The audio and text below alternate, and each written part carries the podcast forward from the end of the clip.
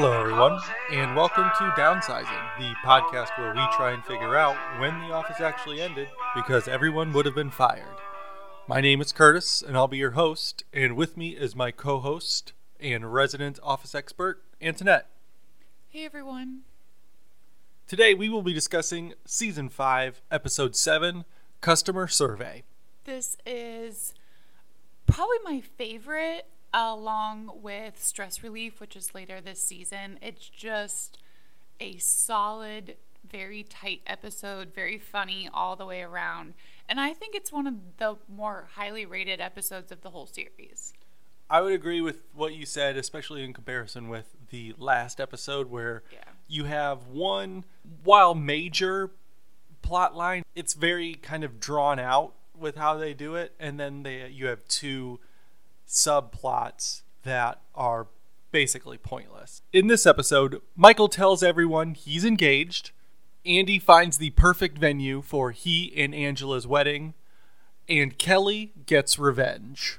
So we kick this episode off with a cold open with everybody congratulating Michael on his engagement. Except there's one problem, and Darryl points it out, and he says, I was there. That dude is not engaged. Several people are crowded into the doorway of Michael's office. Uh, Andy, Phyllis, Kelly, Jim, and Kevin, I believe. And I think Meredith is in there as well.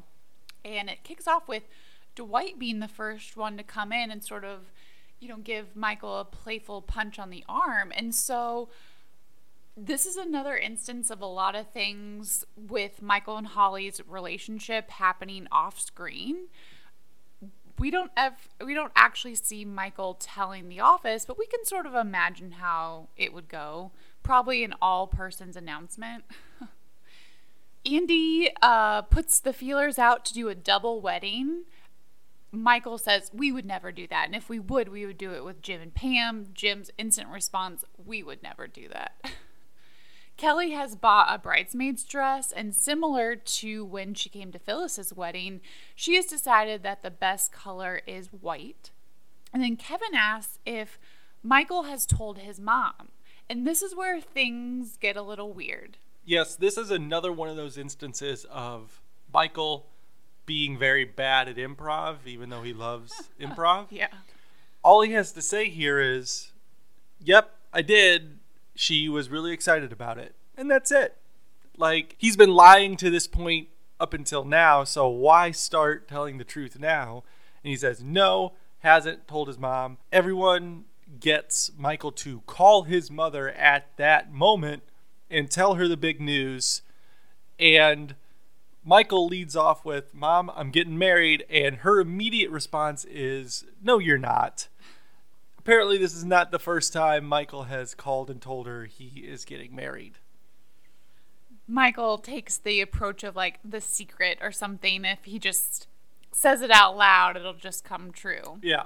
And so the jig is pretty much up at this point. Michael doesn't feel that he should be lying to his mom and tells her, along with everyone else, that in fact, no, he is not engaged.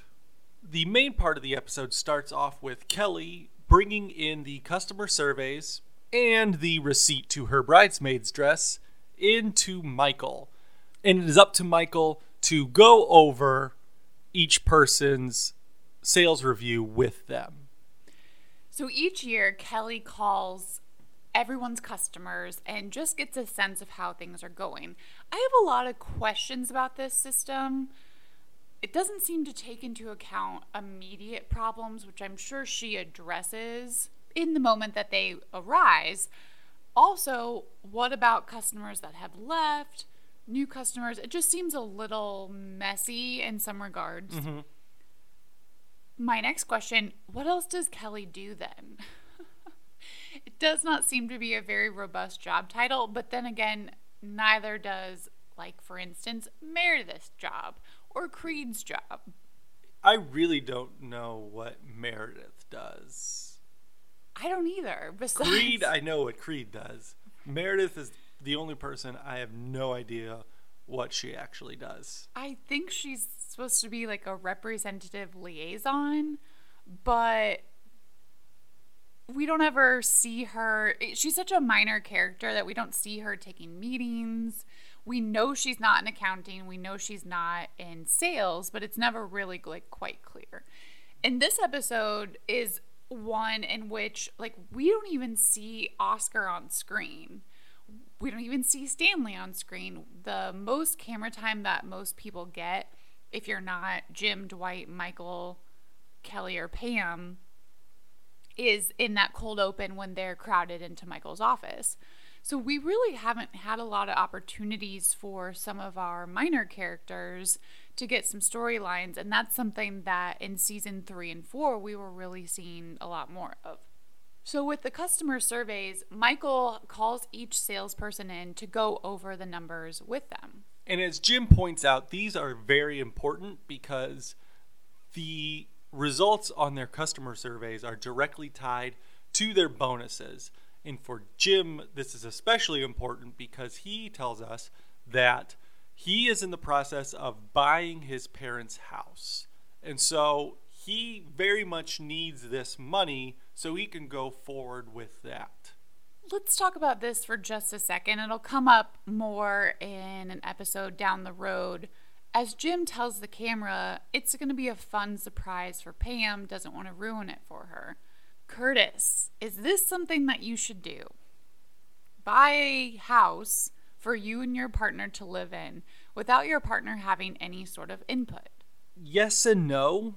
okay, uh, what's the yes? I I guess the the yes part of it for me is if you were in a situation that say you and I were in and you moved into the house that I owned, you didn't have any say in that house granted, Correct. we we weren't you, we together. weren't together at that point, but it's still uh, it's it's kind of the same thing in my mind, I guess. Sure, that's a good point. But yes, I've most major decisions being made by people who are in a relationship should be made with the input of both people. I think my perspective is it's going to affect both their finances. I'm curious. Also, if, a good point. Yeah, I'm curious if he's buying it uh, solely, if it's just going to be in his name, or if this is going to be a joint purchase. I mean, it sounds like it's only going to be in his name because she's going to have to sign a lot of paperwork. There's a lot of logistics there. There's also part of it where if you don't have if you don't have like a super picky partner or in the sense of someone that just has a strong opinion about how they want like their kitchen or their bedroom or something to look like. And for most people, they're never going to get a 100% of what they want. Like I really enjoy our current home, but I would love to have a larger master bathroom. Dwight gets his results first.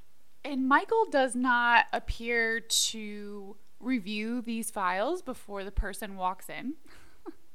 They are both being surprised, I guess, if you will, together.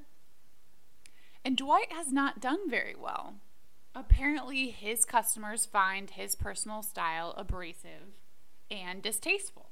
Jim also has negative comments on his review, and the feedback that he gets is that he is smug and arrogant. So let's talk about these here because if I was going to pick two people in the office who were going to get poor reviews, well, there'd probably be three people in the office who was going to get poor reviews. That would be Jim Dwight and Stanley. I can't imagine a lot of Andy's customers would find him helpful and joyful to talk to. I feel like Andy is a try hard. Yeah, he is. He would be good in this situation because so when Kelly Kelly, let's say Kelly makes this phone call and talks to one of Andy's clients and asks them, you know, how things went.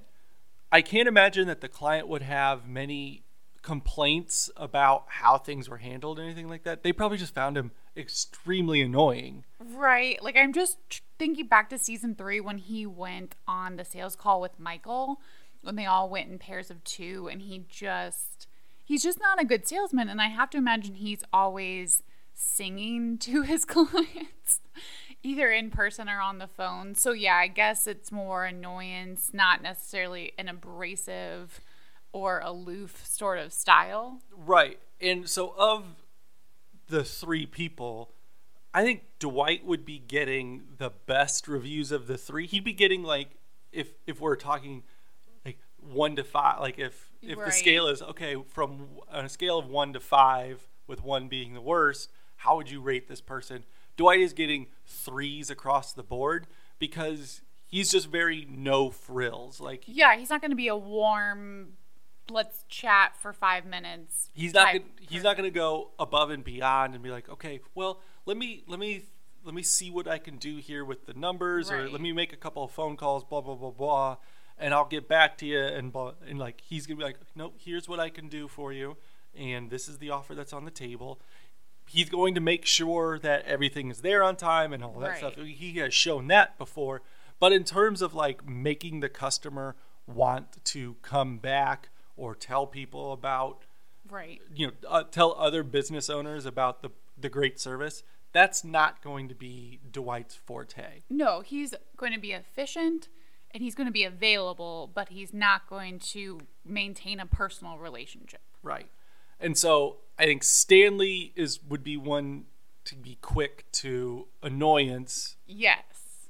and jim just wouldn't care Unfortunately, yeah, I think that's pretty accurate. I think Jim would just be like, think back to season two, and, and we have seen career growth from Jim since season two. Think back to when Jim lost like his biggest client, where he said he makes one phone call and that's something like a quarter of his commission every year. And that was when Pam laid her head on his shoulder and he was fine with that. So he's not again, we have seen career growth. We saw him at the end of season 4 really go after the junk mail guy. But he's going to be okay with it. And that's actually kind of what happens here. So let's point out just for a second because it's important to when Jim gets his results. Pam and Jim have decided that they're going to be on the phone with each other all day. So Pam found the world's tiniest Bluetooth in a Japanese gadget store in the village, and so that's how they are going to just be on the phone all day. You can't see this because it's a podcast but i am rolling my eyes heavily because as i have said before i hate this storyline it is amazingly stupid Yeah, Curtis really despises this. It it kind of I mean the way it plays out though, it kind of plays out in the sense that Curtis is right because they're just on the phone.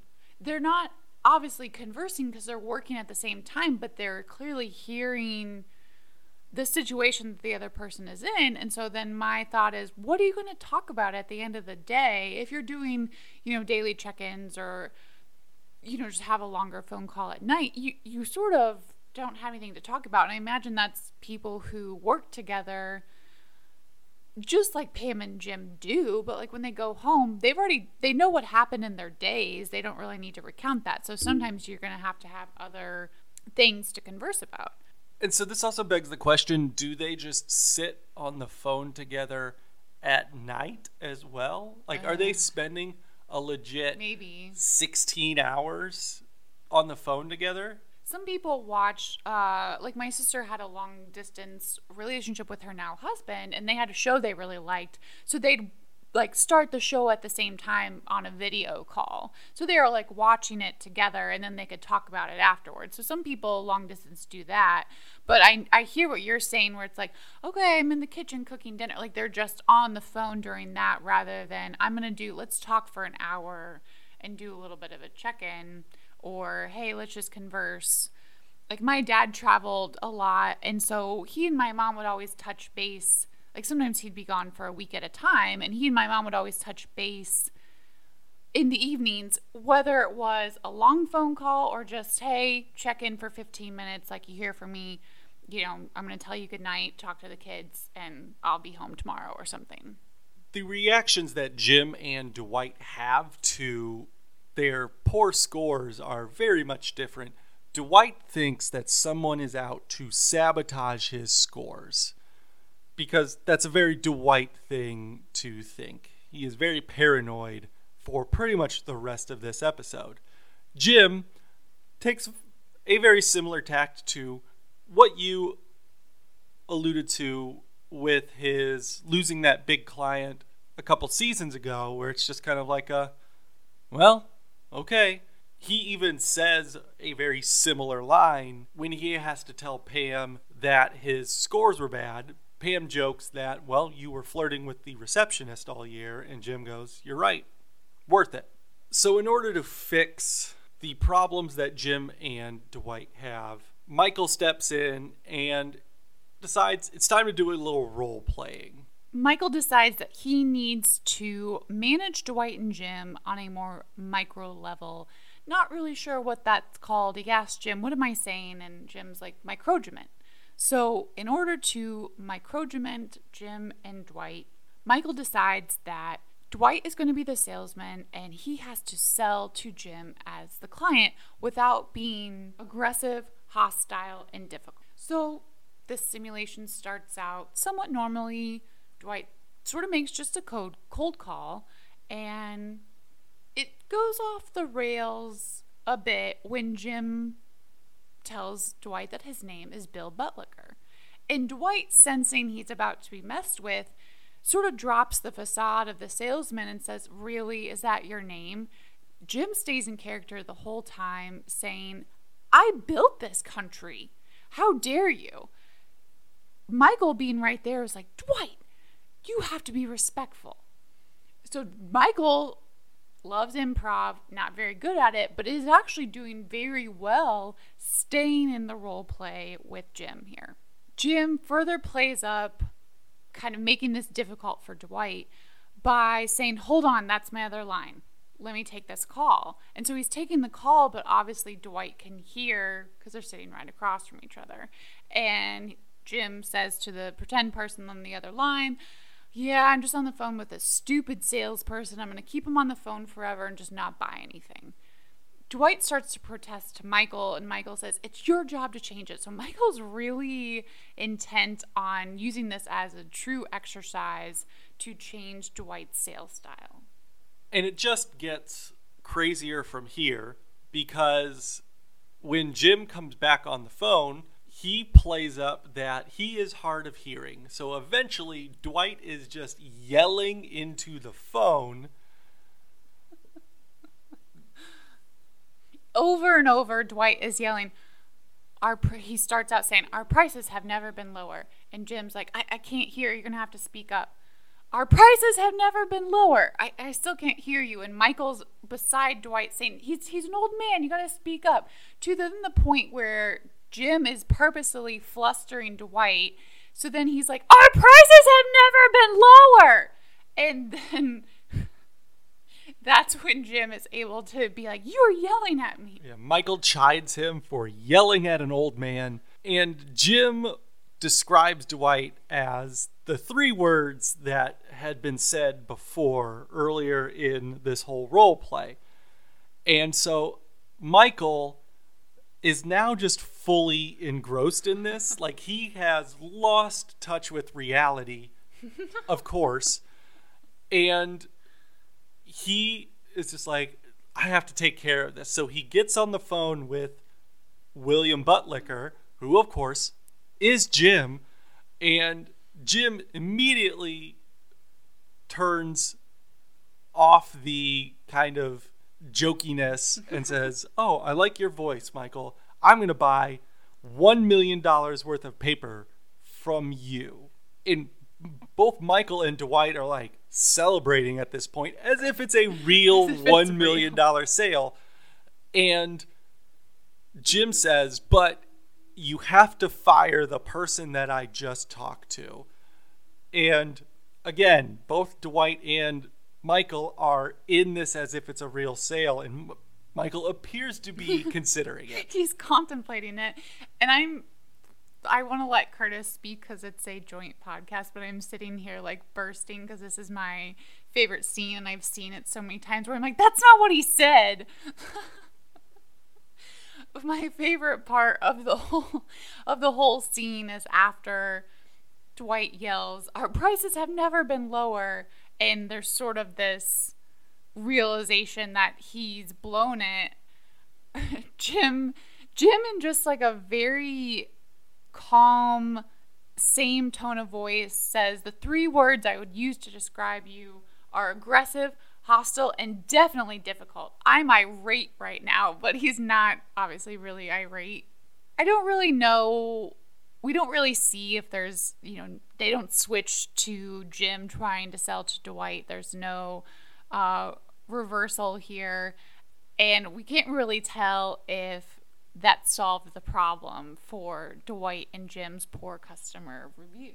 So after this, they both go about their day. Dwight is on a phone call with a client and he is letting this paranoia get to him. He at one point tells the client to shut up, which is of course not going to help him. Yeah, not great for the hostility or aggressiveness. And he thinks he hears breathing on the other end of the line. And he thinks it's Kelly, so he runs back to the annex and tries to catch Kelly on the phone which of course wouldn't work because he legit says, Kelly, is that you? So that would be a point where Kelly would probably hang up. And he tries to sneak up on Kelly, like he kind of just jumps into her cube or nook back there. And he doesn't have any evidence yet. He just thinks Kelly's behind this because apparently for both Jim and Dwight, these scores are just wildly different than what they were the previous year, and they probably have mostly the same clients. So that's leading them to suspect that something's up. Like, that's just odd. Dwight even goes so far at one point to call Jim outside, comes screeching up in his car, and then just revs it into a parking spot like five feet away. Turns on Angel as a centerfold, the song, super loudly to say, you know, customer service might be listening in to this conversation in this car. Like that's where his paranoia has gone. And we, he says we need to figure out, you know, who could be behind this. Is it the mob? And Jim's playing into this just as a joke. Well, do you think it's the mob? It could be NASA. So Jim is very dismissive of this thought until a very chance conversation with Kelly. Jim goes to the kitchen area. Kelly is there on break eating, you know, a snack or whatever, and Jim apologizes to Kelly about how Dwight acted and everything like that, and Kelly's just like, "Oh, it's it's fine. He's weird." And Jim asks, "Hey, how are you and Darryl doing?" And Kelly just goes, "We're good." And she gets up and she leaves. Pam in Jim's ear points out that that was a really odd conversation with Kelly, and Jim's not really seeing it. And Pam makes the point that have you ever had a conversation with Kelly that didn't involve her talking for 15 minutes without breathing? And Jim's kind of like, huh, yeah, I, I, guess you're right. So he goes to the expert in the office on Kelly, yeah. who is Ryan, and asks, "Hey, do you know if anything's going on with Kelly?" And Ryan's like, "Nah, I'm I'm gonna stay out of this. I I don't want to play the the office politics thing anymore." And as he is saying this, he takes a drink out of his coffee mug. This coffee mug has Ryan's face on it with a star around it. Earlier in the episode, Jim is in the break area and getting some coffee, and he pours his coffee into a mug of the same style with Andy's face on it, and Andy confronts him about it. And so when he sees Ryan has the exact same mug, Ryan's like, Yeah, don't you have one too? Kelly gave them out as party favors for her America's Got Talent finale watch party. Which apparently everyone was invited to, and Ryan swears that Jim was there. Yeah. And Jim kind of looks around the office and he sees that literally everyone else has this mug. So he goes to Dwight and says, Hey, I think you're right. Kelly's mad at us because we didn't go to this party of hers. And Dwight is just overjoyed to be right about a conspiracy theory that he had in his head for probably the first time ever. Right. And so he and Jim go to Michael about this. And next we see Kelly in the office with Michael. Jim and Dwight are also there for some reason. There's no way they would be in a normal setting. And Michael says, These guys think you gamed their numbers. At first, Kelly is still resistant. Like, what are you talking about? This is crazy. And Jim then kind of brings down the hammer and says, We called about a dozen of our customers who said they all gave us good reviews. So you lied. You didn't actually put what they said into the report. At this point, the jig is up for Kelly. Dwight really wants to bring down the hammer. And she confesses, saying, Well, you guys said you were going to try to come to my party, but you didn't. So that makes you bad friends. Which, oh boy, just bringing that sort of uh, petty into the in a very important component of how money is given out in this office, quite frankly. So Dwight's ready to call security.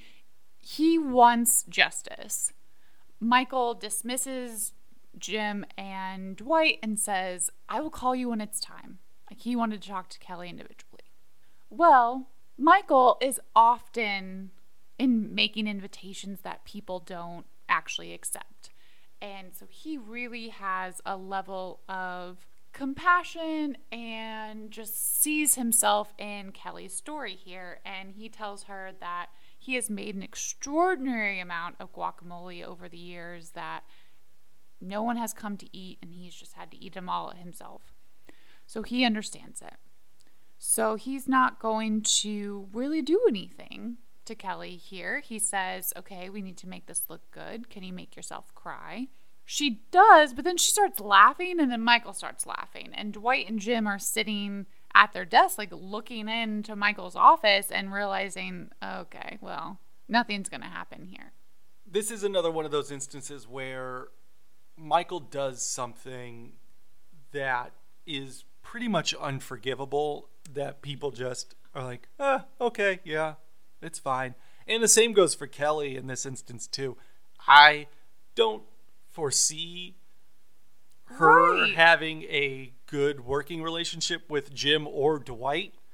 Um, from this point on, Jim and Dwight have both have very good points at saying, "Hey, uh, you tried to cost me like thousands of dollars. Yeah, we are not cool anymore. Like, I would be so absolutely pissed at my boss at if if I was in a situation that this happened, if I was Jim and Dwight, I would be irate. I'd be going to corporate, I'd be going to HR. Like, this wouldn't be the end of, like, okay, hopefully we'll get the right reports and get it all recalculated. Like, this, if Dwight hadn't had pushed the issue or been like, no, this is weird, that would have been a pretty egregious, purposeful lie to just continue on unchecked.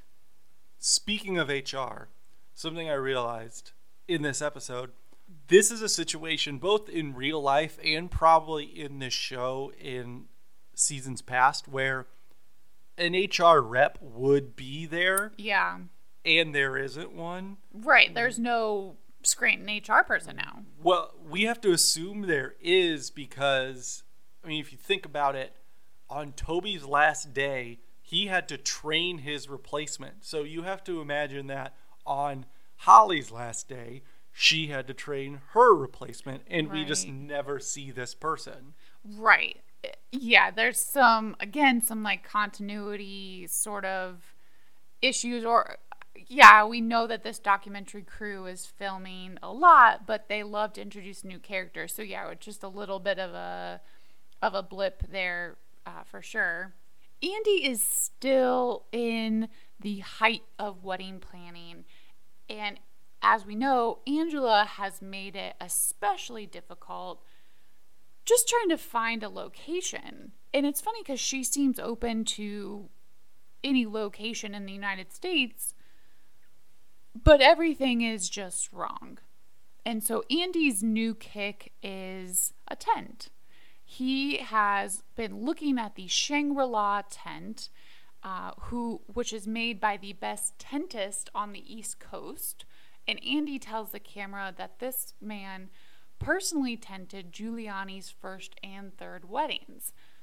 And he's also on the phone talking to the tentist and asking, Can you do the Shangri La tent, which looks like a very fancy, it's not just a, a backyard, you know, circus tent. It also sounds impossible because Andy Yes. says that it has two floors. Yeah, like it's like um if you're a Harry Potter fan, it's like Harry Potter of the Goblet of Fire when they go to the Triwizard uh, World Cup. Sorry, when they go to the Quidditch World Cup and they're using the tent that Mr. Weasley borrowed from uh, his coworker, and it when they walk in, it's just this ginormous apartment essentially. Like that's what Andy is describing. So it has like chandeliers and it's just this very beautiful thing. And I just am reminded of my senior prom, which was not like this, but it was in a tent on a golf course and it was hot as heck in there. So, I mean, because there were so many people packed into a not very big tent and it was also a warm day. So I have to imagine that would be a bit of an issue depending on the timing we know that Angela isn't one for, you know, fancy colors or anything splashy, so Andy's asking for walls and a ceiling of dark gray. When Andy goes to Angela to tell her about the tent, she, of course, is very dismissive of it. She says, I don't want to get married in a tent like a hobo.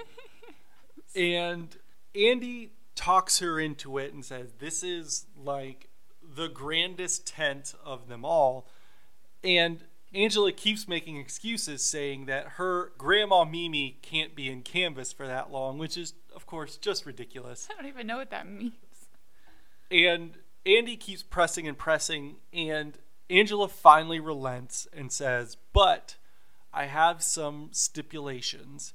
She says that it has to be in a hand plowed field, and there has to be a barn with openings in the ceiling to where you can see the stars when you're laying on your back.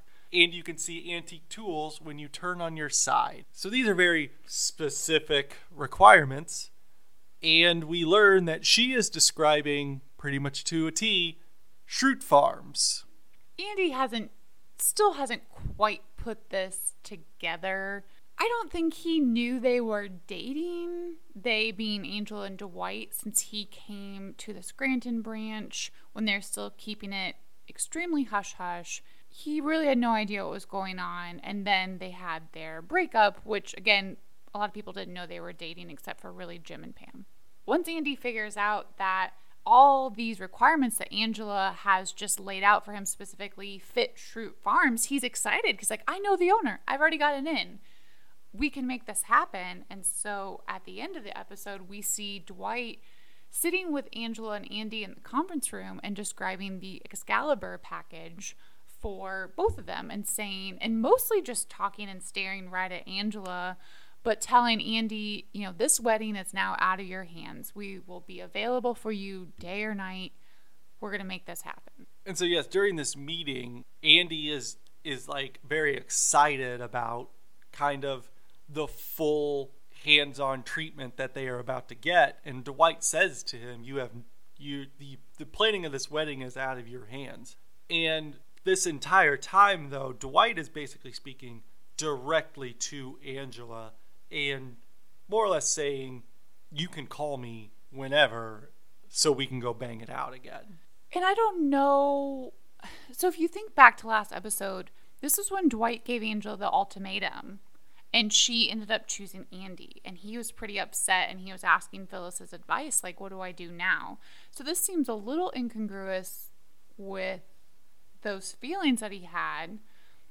But it could also be a way of trying to get back in with Angela. Like Curtis said, that, hey, I'm staring straight at you. I'm only talking to you. You call day or night. Like, call me and trying to woo her in a sense. It could also be Dwight is taking what he can get at this point. Right, Like if, right. If he knows that this relationship between Andy and Angela is still going forward and he is still having a relationship of some sort with Angela and he's kind of fine with that, then, you know, he has no reason to just end it. right. The only other thing of note that we get in this episode comes from the just stupid storyline of Jim and Pam uh, wearing Bluetooths all day. Is that Pam is at work at the corporate office in New York, and her friend Alex shows up and is just like, hey, free wine and cheese at this building. It's going to be great. And Pam's like, I would love to go, but I got to work right now. And Alex pulls her out of the office and they go and just have a private conversation. And Alex is really lobbying for Pam to stick it out in New York, says that you can't do New York in three months, and that if you really have any hopes of being an artist, if there's any part of you that really, really wants this, you can't just give up right now. I'm annoyed with this because, again, the three months has already come and gone. She's been there for longer than three months. Yeah, it, this is almost like this episode got misplaced in the timeline. Right. And the probably like last three episodes or so that we have seen should have come after this when Pam has made her decision.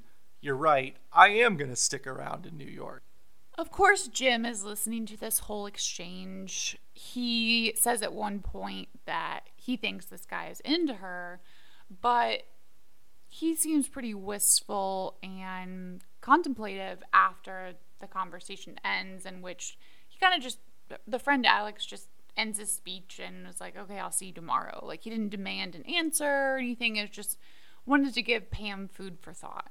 And Pam does say, like, well, Jim's in Scranton there's no resolution here, but clearly there's the thought of okay, should Pam be staying longer? What should she do with this career that she wants? The only other uh, item I'd like to talk about relating to the Bluetooth is because Jim is talking to Pam the whole time, he's sort of mumbling or he's talking low, and he sits right next to in an open floor plan to Dwight, and Dwight, this is after Dwight has just gotten his scores. And Jim's mumbling, and then he gets called into Michael's office, and Pam wishes him good luck, and so Jim is responding to that. Then Dwight has a one on one with the camera where he says, I've caught Jim talking to himself several times today. What a loser. Get a friend, loser. And it's just a really good quote. It is a weird part of that storyline that the Bluetooths are never addressed with anyone. Like Dwight, many times in the episode, is like when Jim is talking to Pam, is like says, "Who are you talking to?" And Jim's just like, "I'm talking to Pam," as if it was obvious Right. that that was going on.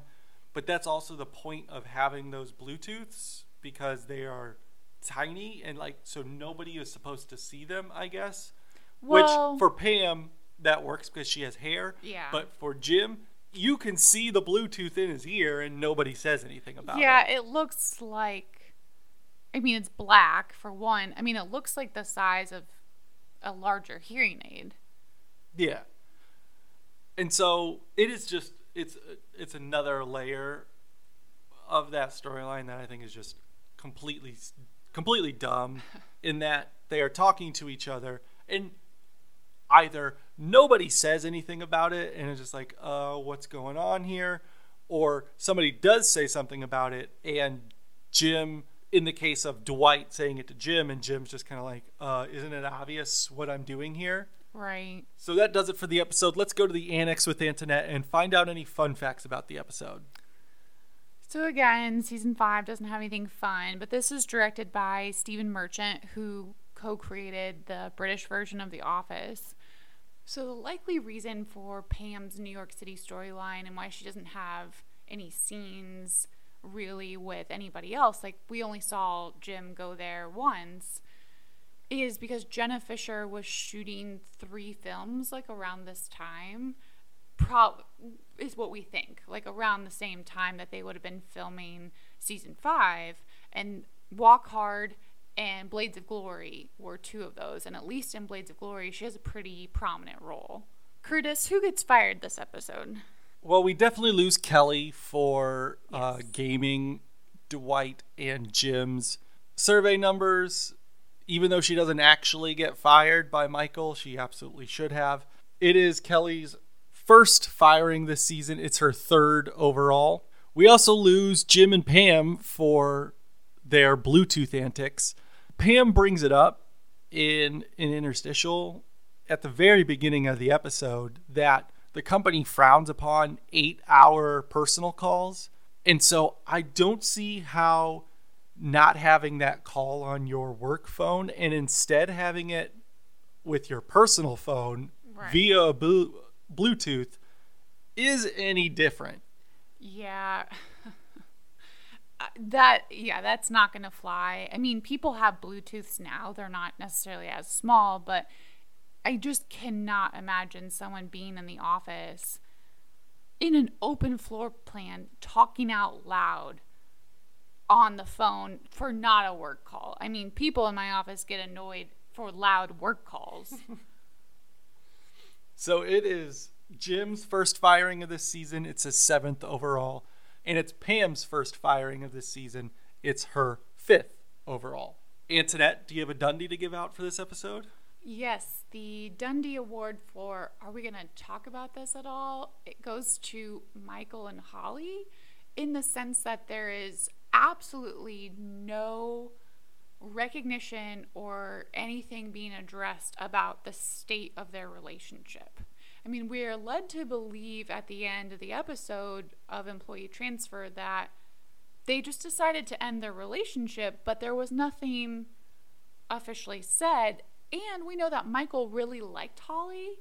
So outside of the cold open where he pretends he's engaged, there's no Michael wallowing. We don't have any of the Michael we had in relation to his relationship with Jan, for instance. Yeah. So it's just a very odd, quick shift away from Holly. And it does get addressed more next episode and at the end of the season, but it's sort of something that in the past with Michael's relationships with Carol, with Jan, pretty much gets addressed right away.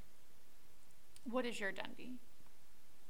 The Generous Host Award goes to Kelly for giving out party favors for something as meaningless as a America's Got Talent season finale watch party. Yeah, kind of probably expensive favors at right, that. yeah, personalized mugs. Yeah. I can't imagine were very cheap to order. I mean, she got them in bulk, but still. Yeah.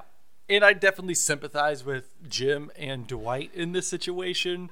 I mean, I guess I, I, I, I it's probably the same as like, it's not the same magnitude, obviously, in terms of like a as big of a social event. Like, but I have to imagine it's the same thing for people that go to Super Bowl parties. Yeah. Like if you don't follow the NFL or you don't have a favorite team, you don't even know who's playing in the game. You're not necessarily going to watch the game. You're going to like have fun with friends and Yeah, eat food eat, and, and stuff like that. And so if you were one that hasn't watched a single episode of Right. America's Got Talent, Right. why would you care about going to this party? But I do see the aspect of going for just hanging out with people. Yeah, some summer party. Yeah, the you say that about the favors and how covetous people were about their cups. Like that's real in an office if there's shared cups. That is very weird to me in general. That Having shared cups. not necessarily having shared cups, but like people keeping personal, especially something as like multi-use as a coffee mug, like keeping a coffee mug just in the kitchen in that anybody could grab at any point, even though it's like it's your thing. Right, right. I wouldn't want. I mean, I'm not a germaphobe by any means, but like, I wouldn't if I saw somebody drinking coffee out of a mug that I use and I brought for my personal use. I'd be very weirded out about it, but at the same time, I guess that's what I get for putting it in a public area where anybody could just grab a mug and pour some coffee. I should have just kept that at my desk. At my first job, we had mugs with the company name on it, like quite a few, but there was some mugs that had clearly been donated. But we also had interns slash high school college kids that worked for us whose one of their tasks was to run the dishwasher. So when you were done with your mug, you just put it in the sink. And then they would like take them all. So you know they got cleaned, I'm pretty sure. But yeah, and then because of that, because of the aspect of like anyone could just leave it anywhere, people would just like leave their mugs anywhere, which was problematic if you're bringing outside people in, but it- it'd be like in the copier room like who's it's just someone put down a cup of coffee, left it, didn't come back for it because they could just like grab another sort of thing. But now, like, I have like a personal mug I keep at my desk and I wash out like every day. Who is your employee of the month? I chose Dwight because he had an instinct and everyone was kind of telling him he was crazy, but he was actually right about it. He went a bit far in how he wanted to get justice for it, but that's Dwight. Who's your employee of the month? I chose Kelly because she got the revenge that she wanted. She made her point and she didn't get punished for it. So she Yeah. got away with it. Yeah, if Michael had been any other boss that wasn't also searching for companionship and friends, I that wouldn't have flown. So that does it for this week's episode. Please follow us on Twitter at DownsizingPod in order to get the latest updates. And be sure to keep listening to us on Google Podcasts, Apple Podcasts, Spotify, wherever you're listening to us. Be sure to rate, subscribe, like, and comment wherever you can in order to keep getting our name out there. We appreciate you guys listening, and we will see you next time. Bye.